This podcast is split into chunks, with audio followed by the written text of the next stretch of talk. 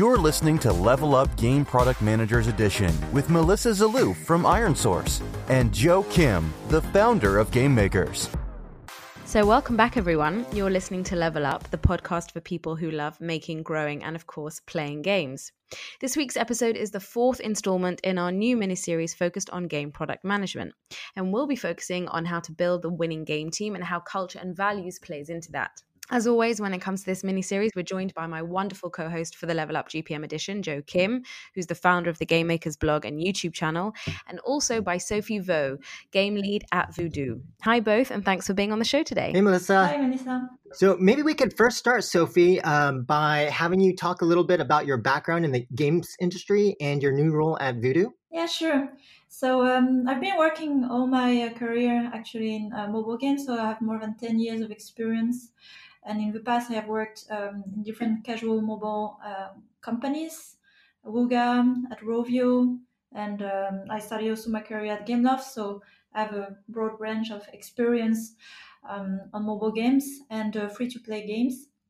And I indeed recently joined Voodoo as a game lead, and I open a new team.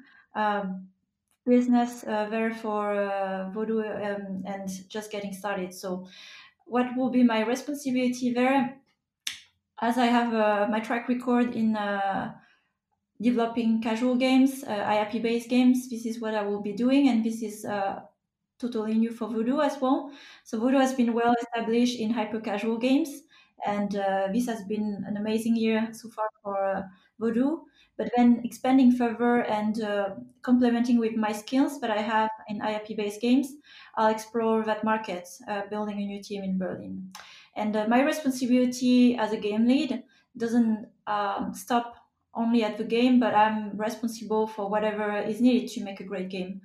That means building and casting the team and uh, setting the direction and the vision for what we will do and uh, helping out on all the matters to uh, have success with the team. So whether it's production, product management, whatever is needed, staffing, I'll help the team. But that's on a high level my responsibility. Great. And Sophie, before you joined Voodoo, we actually did a video interview for my Game Makers YouTube channel where we talked about the importance of having a set of values to help define and develop a culture for the new team you were going to be building, what you're now doing at Voodoo. So, can you talk about that presentation you created and why you think it's important to codify your values for this future team you're building right now? Yeah, so um, it was good to kick off with you that presentation and that handbook I created. So um, my experience uh, having uh, led and worked with uh, many teams, I know that it takes time to form a new team, especially in my situation a new organization, I'm new in the organization, and I will build a brand new team. It will take time before we norm and perform. So uh, the idea behind the that handbook, the presentation was to define the values that are important for me, the culture, what I believe will uh, bring us to success, and uh, also uh, give it as a tool for the team of communication so we know what to expect from each other and we have um, an alignment of what is important for us uh, how how we should work. So uh, that was really important, not only for me, but for the future team members and the ones who have watched that video, also to make you know uh, the decision if they feel that it resonates with them, then this is a place that they can join in the future. So no surprises when after they, they join, you know. So I wanted to be also super open and transparent in what I believe in. So I actually I'm about to ask you a question about your unique take on, on DNA. But before we get to that, actually, I'm curious, did you create this presentation um, sort of years ago and take it with you as you create each sort of new game with a new game team?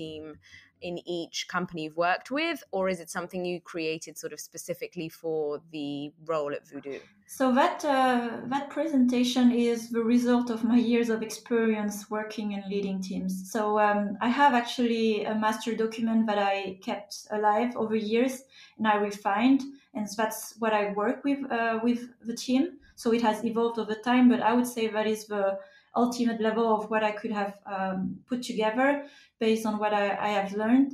And um, in the past, I did pretty high level with a team, and I learned through the experience and development of a game that uh, it could have been detailed more. We could have talked more about certain things, how we do things, because values are one thing, but then how does that translate in our um, process, in how we work, in how we talk to each other, how we make games? Uh, that could have been defined better. So I wanted to, between the transition of two jobs, to take the time really to think like how could that translate in a work and uh, test it out by uh, doing the video I did with uh, with Joe. I had a, a lot of feedback uh, after that video that was good, so I could you know uh, refine it and also positive feedback to feel okay this is this makes sense for a lot of people and something I can uh, feel more confident about of sharing. Any recruitment leads, Joe? You might have a new business model on your hands. um, so you, I, I sort of, I mentioned the fact that you have a, a unique understanding of the concept of, of, DNA. In fact, you define the acronym a little different um, to to to how normal normally um, it's defined. Can you talk a little bit about what those letters stand for for you? Yes. So um, at the beginning, when I was putting together that handbook, I wanted to give it a name that was uh, a bit more friendly, gamified. So I came up with DNA. I was thinking, okay, as the DNA, you know, biologically, what makes the essence of our team. And then I wanted also to uh, connect it with something that makes more sense why that handbook uh, exists. And I came up with um, do not assume handbook. So this, uh, this is what the uh, letters stand for. Why? Because behind that handbook is basically culture, values, and how we work among uh, people is uh, based on assumptions.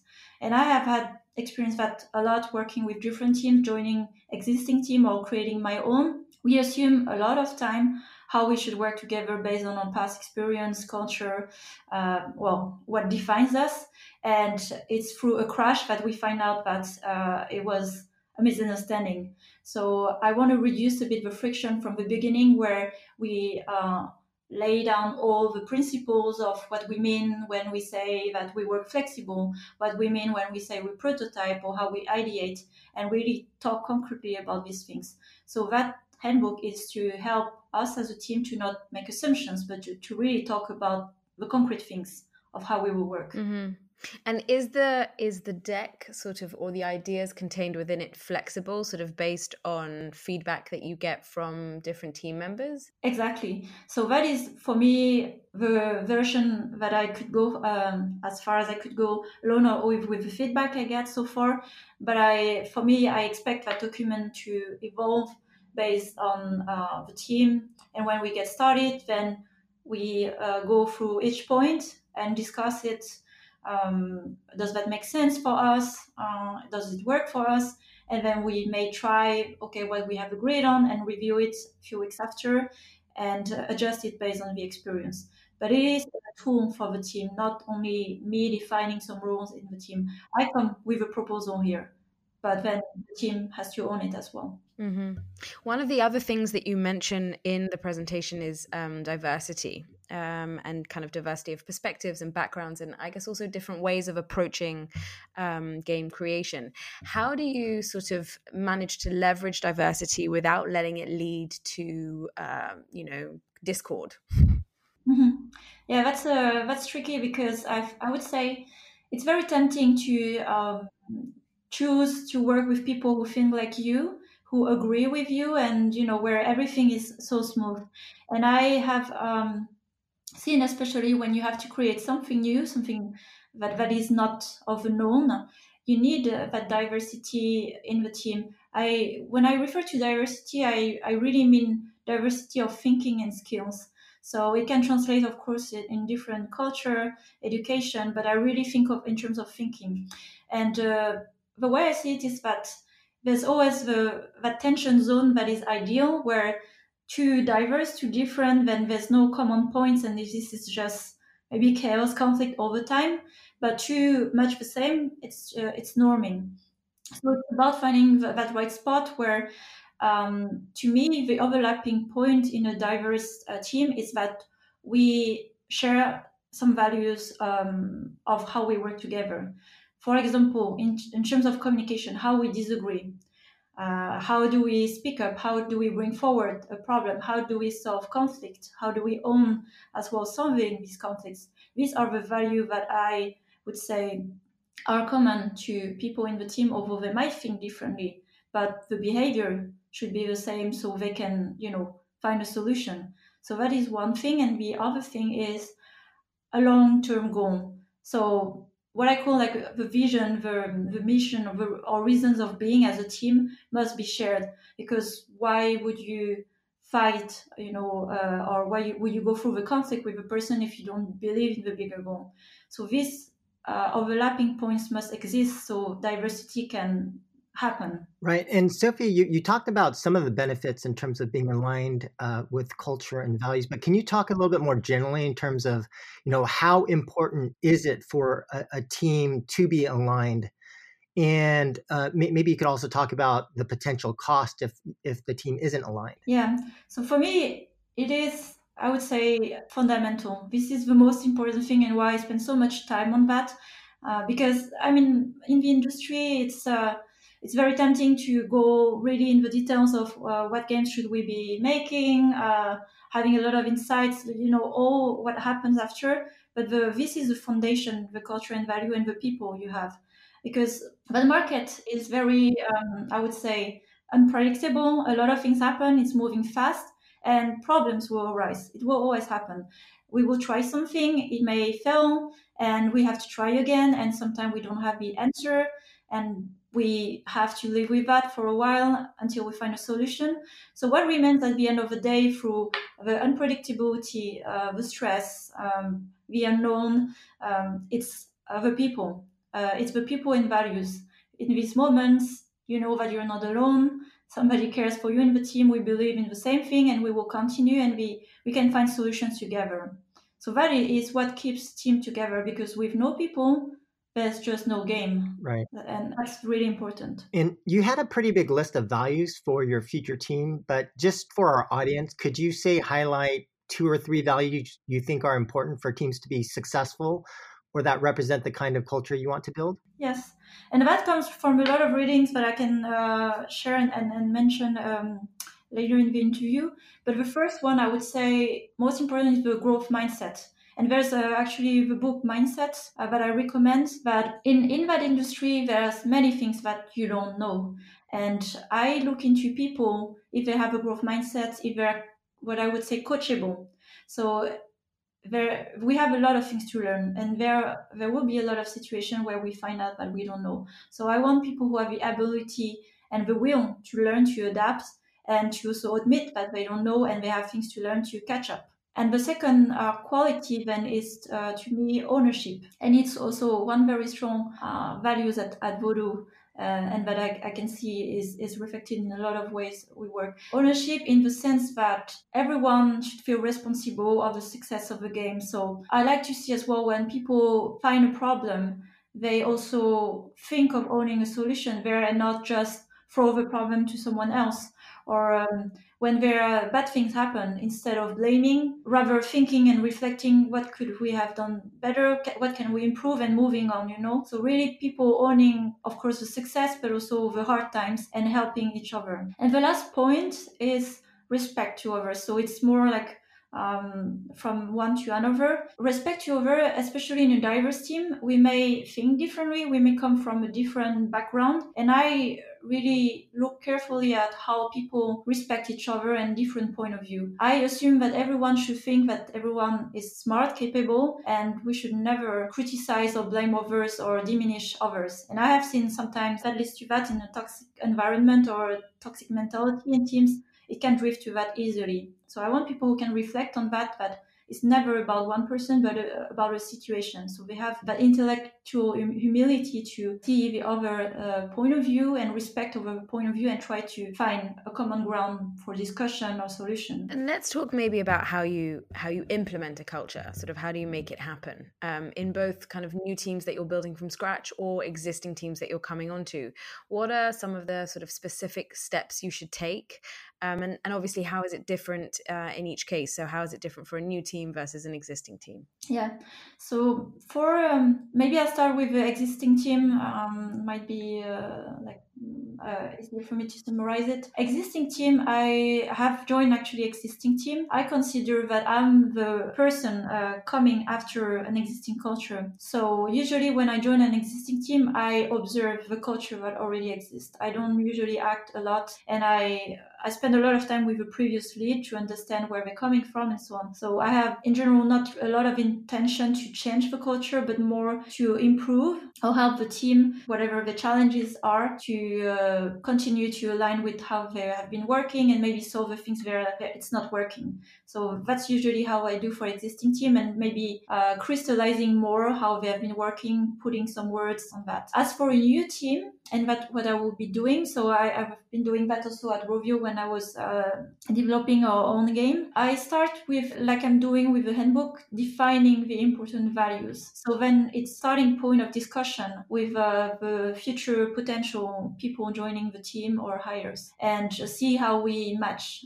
each other. And then I would say second step would be having the contribution of others to to make these values, whatever is the starting point, evolve for whatever can work uh, for us as a team. And uh, while a handbook is nice and it it uh, describes very concretely how we work, I rather look than how we actually work, so into the actions, and it's through experiences and mistakes um, and what we have done when we do a retrospective of how we have worked for a week or a month that we can actually reflect if these values exist or not. But for me, the values, it's more a mental uh, reference, but what matters really is how, what the actions we do as a team. Got it. And Sophie, can we now talk about casting your future dream team, which is one of your missions right now? Can you tell us what that means in terms of what does it mean to cast your team and how does that relate to whether it's the culture of your future team or in terms of the recruitment of your future team? Uh, it, would be great to hear a little bit more about that. Yes. So um, you asked me before about the qualities, um, the values I was looking for. And this is when I meant by casting my future dream team, I look really, really uh, closely into that. So quality, as I mentioned, I try to see first as well through the interview discussion and uh, cross references, so people who have worked with that person. So really, I'm looking first into the character. Of course, then I'm looking into the skills, and uh, I am looking also for certain skills in the team and complementary of skills. Uh, what I believe could bring uh, the best success of the game. But I, I definitely start with the values. And um, I have to say, there's no um, secret uh, formula or recipe to um, spot these values from only interviews or technical tests. And I accepted the fact as well that you have to test to work really in real situation with a person. And that's why a probation period exists to really see if that works uh, or not with a person. But at least it's a filtering um, point for me during the recruiting process to invest more in discussion with some people rather than others based on these values. Got it. And so when you talk about a dream team, uh, you, you, mentioned so it's really more about skills and culture. Are there any other things that you look for in, in terms of uh, people when when you're uh, evaluating them? So I meant like as well the values and um, skills is, for example, something I've been uh, looking at more closely now in my recruitment. I realized that uh, when I'm asking myself what kind of designer do I want in the team, and I have a list of skills that in reality will never exist in one person. so, um, uh, so it's more about thinking. I think of a complementary of a team. So I don't expect a person to have all the answers and having all the skills I'm looking for, but first the character, and second a set of skills that could complement with maybe another designer in the team that is uh, one could be more creative you know like very like looking into holistic um, game vision and understanding really how to build an experience in a holistic way. And having complementary designer who is more into like uh, system monetization economy more number driven and both would, could work perfectly together so i look really not only into individuals but as a team uh, setup and complementary and the same way I look for art or programming. So really to co- people who can complement the skills, we don't have to uh, produce the best game. And um, maybe also to go beyond what I call a dream team, because that's also a, a dreamful term, but a, a way maybe for me to, at the end of the day, decide or feel about it. It's really I think about people I feel really excited to work with every day. And I had, uh, I have been lucky to work what I call dream teams. And to me, it, It's I see potential friends, colleagues, people who challenge you respectfully and make you be- a better person in your profession and your life. And that's what I would call is a dream team.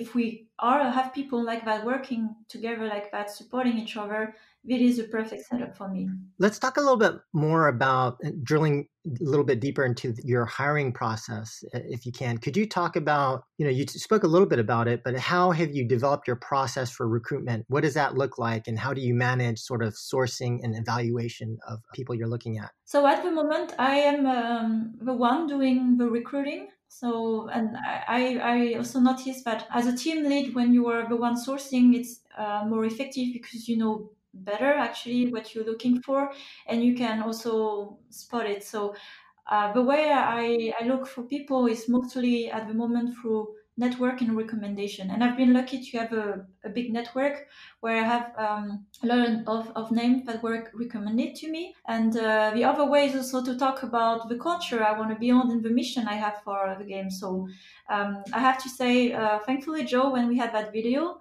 I had actually really good people who reached out to me and where it resonated to work in a team like that. And um, and then yeah, it, it went through the process as well of, of recruitment. So that's one way um, that I'm doing at the moment. And um, then I have the evaluation in several steps. First, as I said, is looking into more of a character, uh, motivation. So by motivation, sometimes I think we I have seen that in hiring process. We go really fast in, okay, we have a good candidate here. Uh, nobody has asked that person if they're really motivated to join, and let's make that person go through the whole process of recruiting. And I think it's a fundamental part to really check that the motivation is aligned. What for my future team I have to offer be as open and transparent as possible to also let the person also decide and see is it the place where they want to grow. Um, then there's also look into the culture fit. And at Voodoo, we have certain uh, values we look into, and some of, of it I mentioned. And the more technical steps are then technical tests and uh, then more technical questions uh, for interview and cross interview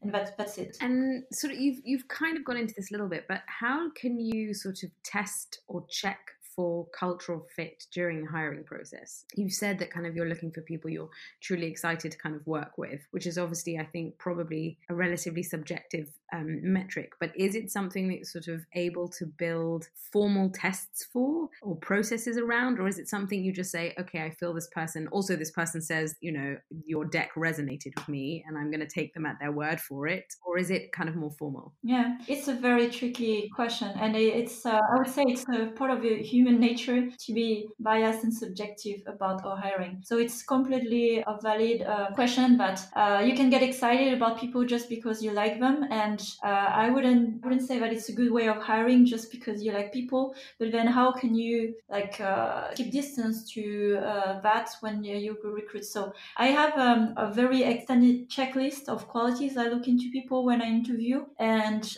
I'm helped also um, by different interviewer through the process, and HR to cover different questions. So we look at it from different angles and uh, ask for questions. I actually read two really good books um, about recruiting process and in a more scientific approach rather than what we call a guru method where it's on the gut feeling. Uh, work rules, and it's actually from Google how, how they do it.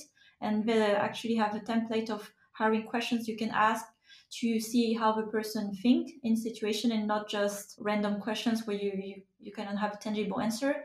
And uh, another book was uh, Who. So really like very methodical steps on how you can recruit, the type of question you can ask, um, and how many people can interview through a process. So I'm using these methods to not fall in love, you know, just with a personality and uh, be able to assess properly a candidate. Mm. Got it. And Let's now talk about the other side of hiring where let, let's say you've hired someone, unfortunately, you don't think they're the right fit for the team.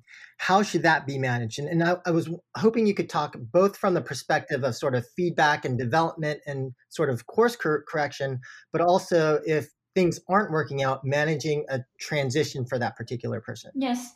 So that unfortunately happens. And I would say you you cannot be 100% sure after you hire someone you have to test in practice how you work with the team so the way I, I, I, start when i see always a problem i try to understand why so there can be multiple factors why it might not work with a person. So it starts, of course, with a discussion with a person, but also identifying concretely where are the doubts and why. Um, for example, if there's underperformance on, um, I don't know, delivering something, could be multiple reasons. Maybe this is uh, the lead not being clear enough about the goals, or this is the person who doesn't understand the goals or doesn't want to do the work. So you really have to dig in to understand why that happens on concrete situations. So at least I try on my end as much as possible at the beginning to have uh, discussions on the onboarding and supporting as much as possible on the onboarding. So this situation don't happen where um, it's more based on the context and, and, the situation than the person. But if it uh, comes then to the individual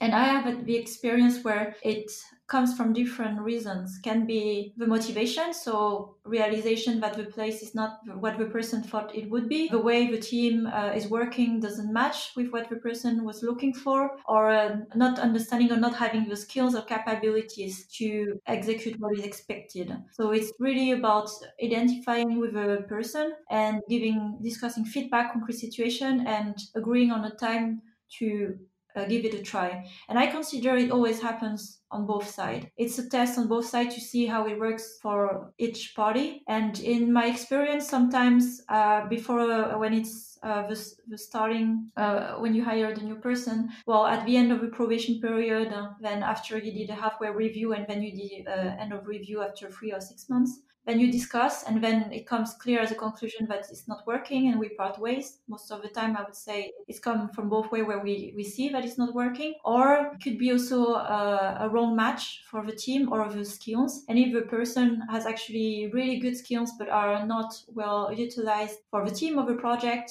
um, there are solutions to reassign the person where uh, the skills would fit better or the culture of the team would fit better. And that has happened as well. So it's about discussing solutions. Maybe as a um, kind of a last question i'd like to look at the industry as a whole and where you think the game industry is in terms of acknowledging the importance of culture and building being intentional about culture and investing in it.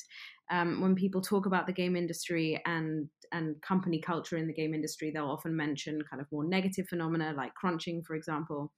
In your experience, which has been at several major game companies, have you seen the industry sort of start to shift in terms of how they use company, how they invest in company culture, um, not only to sort of engage and retain employees, but also create an environment that drives creativity and innovation in gaming. Yeah, in a big picture, I would say there's more and more awareness about an importance of culture in uh, game uh, industry companies. I mean, it's been game industry is still a young industry, I would say, especially in tech. But I have had the chance as well to work in organization where from the beginning, the culture, as the attention to culture and people has been there. And I can mention, for example, companies that I respect a lot, King and Wooga, where there's really an attention to culture and, and it's been there from the beginning and you can see it. And uh, joining Voodoo recently as well, a lot of attention to that. And it, it is not just nice words on a website, but really lived and through the people and how they behave. And um, my belief is in, in the industry and sometimes because it's very also lucrative and very competitive competitive, it's very tempting to go fast and forget that there are people behind uh, games. Mm-hmm. And uh, unfortunately, there are cases also of companies who want to get fast in the market and it, it, ends up in crunch time and not not respecting people. And uh, i call that like going for a sprint. But in the end if you look at how the market is free to play games it is a marathon. And it's it's really hard. It's tough. And there are going to be a lot of hurdles on the way. And as I said, what remains at the end of the day, even in the hardest moments, it's the people and your values. So um, I hope that more companies uh, will become more aware of that and invest in that. And uh, I've seen attempts as well to invest in the culture, but I've seen that from the bottom up. Uh, and I think uh, this is not the way. It has to come from the leadership. They have to drive the initiative and lead uh, what they think is important, what they value, and if it's the culture it has to be supported by the leadership. Otherwise, it doesn't work. Mm-hmm. So um, I hope and uh, wish to see more of that happening in the industry. And I was happy after the video interview. I was reached out by a lot of companies who value the same thing, and uh, I, would like to see that more in the future. Agreed. Um, well, thank you very much for being with us, Sophie. Uh, it's been super interesting, and obviously, we wish you the best of luck in building your team uh, and your game. And thank you, everyone, for listening. Tune in next episode for more game product managers talking all things GPM related here on Level Up. Thanks. Thank you. Bye.